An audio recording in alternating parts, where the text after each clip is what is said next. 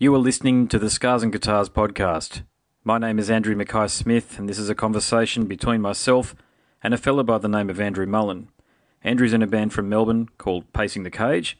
The reason for the conversation is to promote their brand new, excellent album. It is called Intox. Let's have a listen to what Andrew has to say. Here we go. Hello, Andrew speaking. G'day, Andrew. It's Andy Mackay Smith calling for our chat. How you going? Good man. How you doing? Plugging away. Yeah, it's been a, a pretty bloody Yeah. busy day for me with uh, the two kids and getting them back from swimming and all the rest of it. But you don't want to hear about that. That's pretty unrock and roll. hey, my my day's been on rock and roll too. It's uh, all marketing and uh, you know just sitting on Facebook. Yeah, gotcha. Well, you've got the new album coming out, so is that what you've been up to? Just getting the socials organised so that you've got some broad coverage there.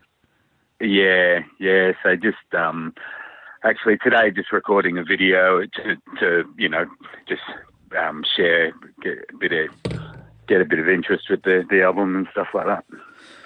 Yeah, look, it's like that. And how do you find the social media side of things? Is it is it one of those things that it's just got to be done, so you just put your head down and do it, or is it something that you enjoy? Because I, I know for me, mate, with my stuff that I do with the radio show and with Yeah. the podcast series, I just look at it as a bit of a necessary evil. But do you, do you instead embrace it all? Um, some parts of it are actually, yeah. I know exactly what you mean because I, I there are times when it, when I'm like, okay, I know I have to, I know I have to get a post out at you know six o'clock Oh, yeah. or whatever because that's a good time and and that's a bit of a drag. Um, I, I, I kind of, from a from a creative point of view, I don't mind putting together things like videos and you know little snippets and stuff like that. That that keeps me a little bit sane Hmm.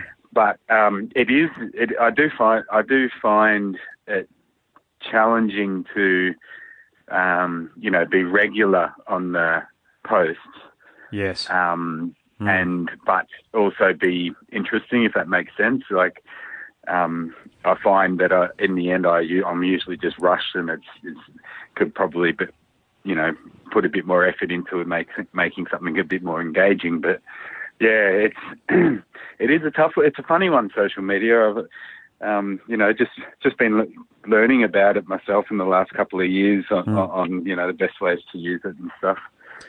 Yeah, there's a fine line between quality engagement and spamming people on your Facebook list, Yeah. isn't there? And that's the trouble that I've got with it. So honestly, I stopped paying for everything because I couldn't. I could see it making a bit of a dent, but you get sort of. I don't know. I don't, I don't know how many likes you might get, say an extra 10, 20, 30 likes or what have you, but then you don't see a lot of those people convert into further engagement. It's just about that post that you've released.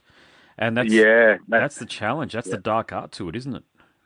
Yeah, well, I, yeah, exactly. And I, I was just because I, I personally just ran a, a an ad last, um, was it last? Yeah, might have been last week, and um, it even even so even with that, it's quite a quite a challenge to to convert that into you know engage people and um on my I, I use Twitter quite a lot and my personal account I've got quite a lot of uh, followers on there, but the the problem is a lot of them are just followers for the sake of following, and Mm, yeah, and follow me back. Follow me Uh, back, please. Yeah, yeah.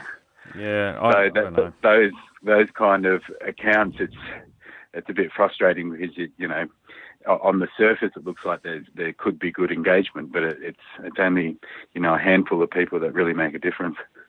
It is, and so you've got this new album coming out, Intox, and you've got you've got a, an excellent.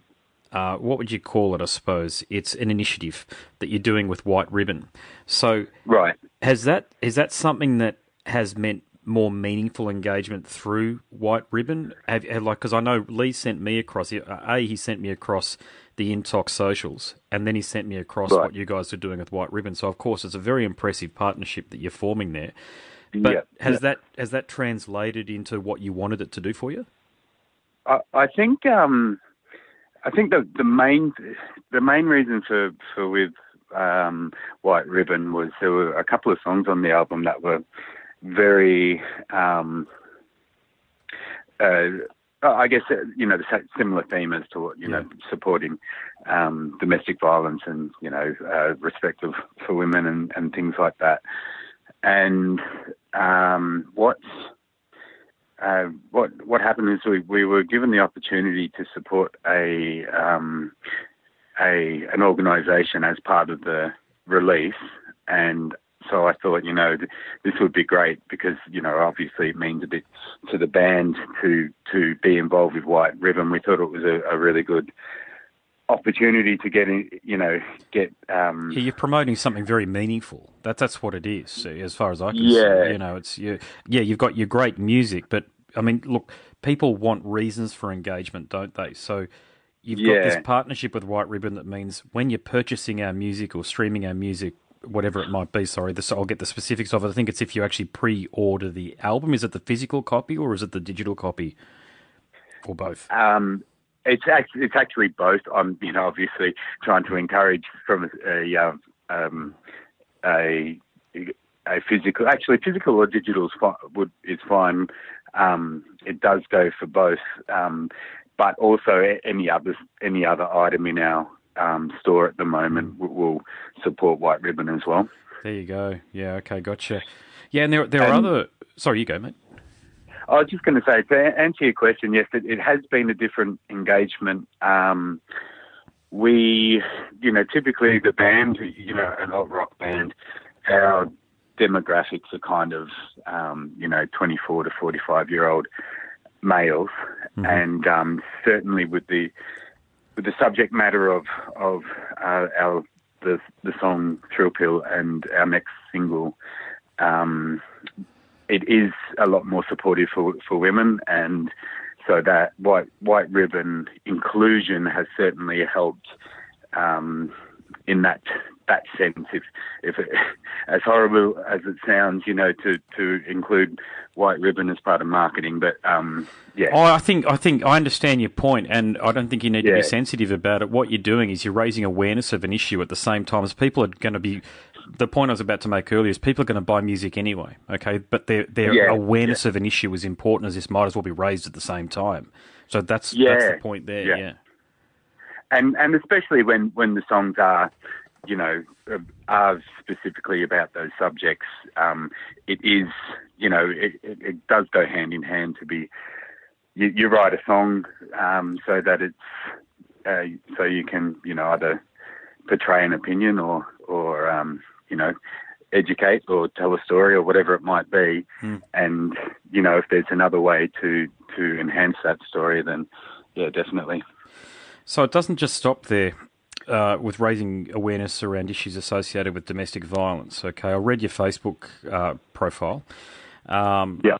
And you've got, uh, you cover topical ground as intense as mental illness, political yep. corruption, corruption, social equality, and Australia's place in the global global refugee crisis. So these are really the, the hot topics of 2018. So they're obviously things that you guys got together and thought, okay, so we yeah we want to be we want to play rock and roll. Okay, but we want to actually have a meaningful yeah. story along with this. And a lot of rock and roll can be fairly introspective, can't it? Like it talks about the idea of self and what I'm thinking internally. You're the internal monologue, if you like, comes out. But you guys are actually talking about things that is, is happening on around you. So, is it, was there a decision made early on in the band's career? Right, we're going to talk about these very public subject matters, or is it something that's been designed specifically for this album, Intox? It's a it's a good question because um, it's something that's actually evolved, and um, the band and you know writing the songs.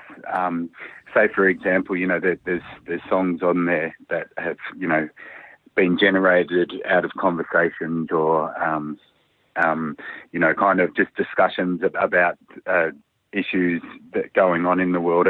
A, really good example is um, the the Malaysian Airlines that disappeared, and yeah. you know that was that was something that was kind of like how how on earth how on earth do we lose a massive big aeroplane when you know we've got the technology to spy on people at the most minute um, level from outer space that um, it it just makes me wonder about you know a, a, an entire aeroplane di- disappearing, and um, yep.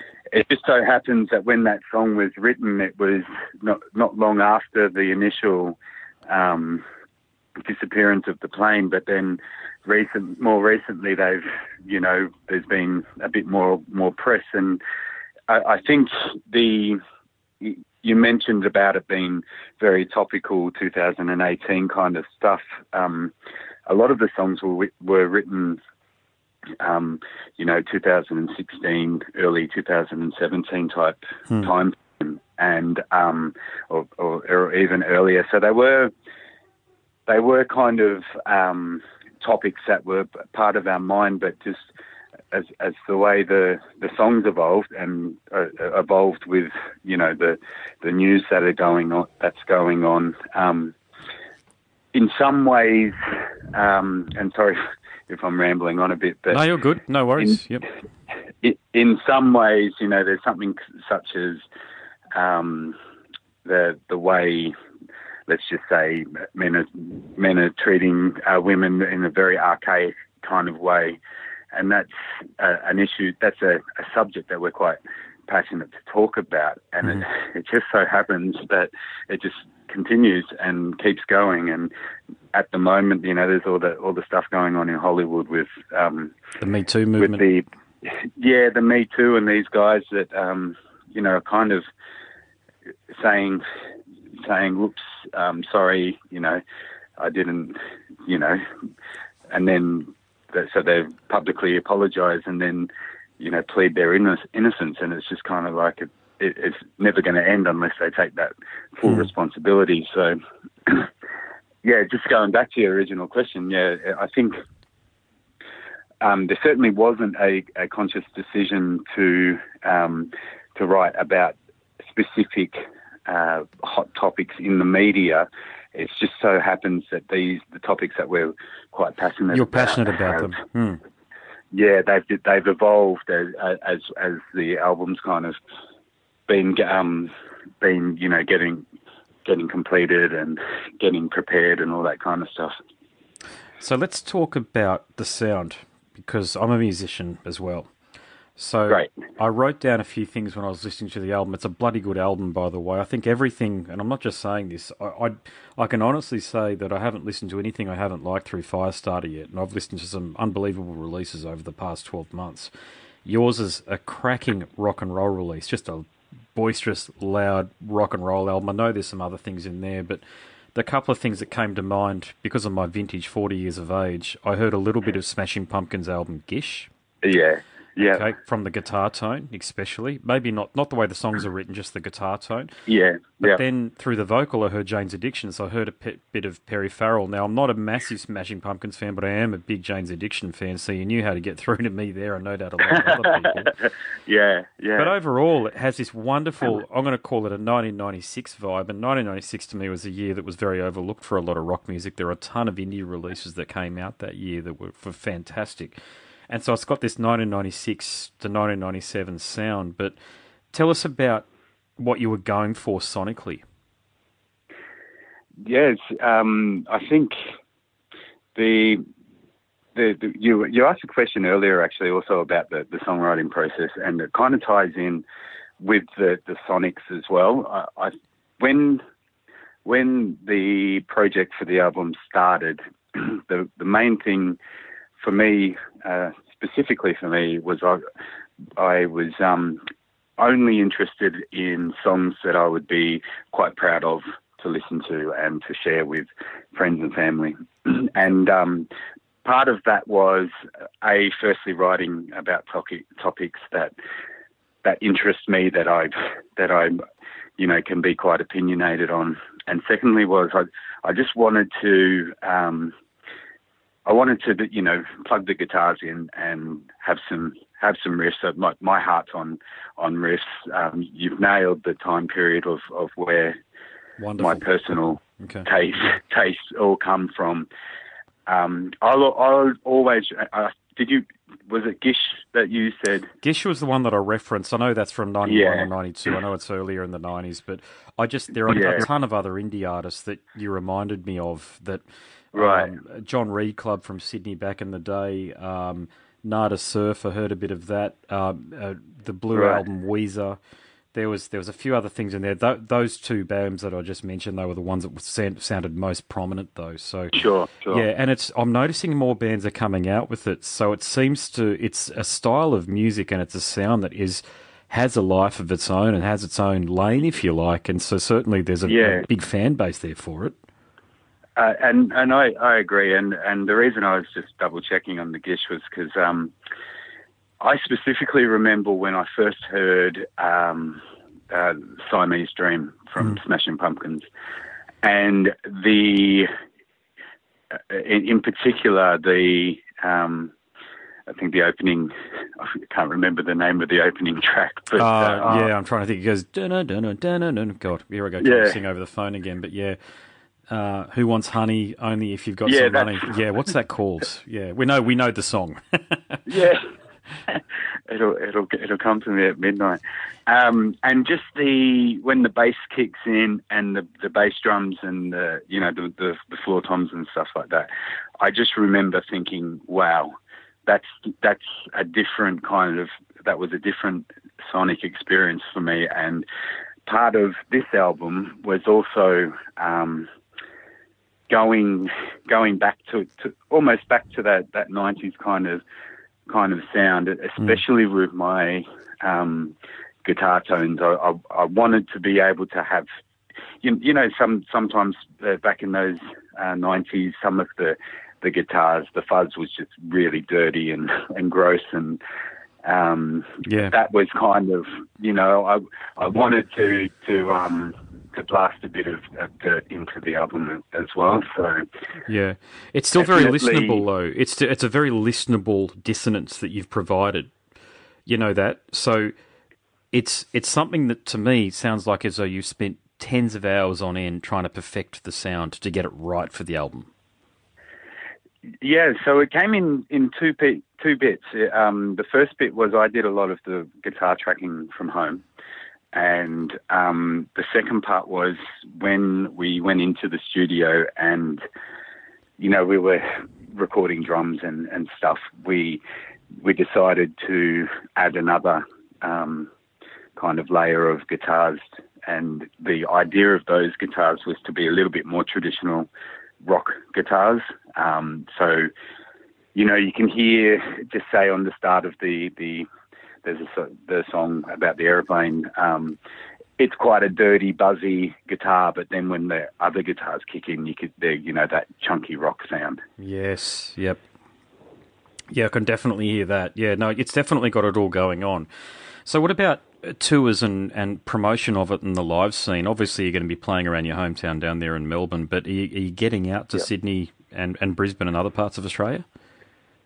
Um, the the simple answer is yes. We're, we're in in the process of, of planning those. Um, we've got a launch show in Melbourne on the 29th of September, and the the plan is to um, have that as kind of you know the, to kickstart the a um, probably a tour of regional Victoria, but then extending that up to Sydney, Newcastle, and I would love to get to Brisbane because we've just had a lot of support from um, from you know a lot of people in, in your area.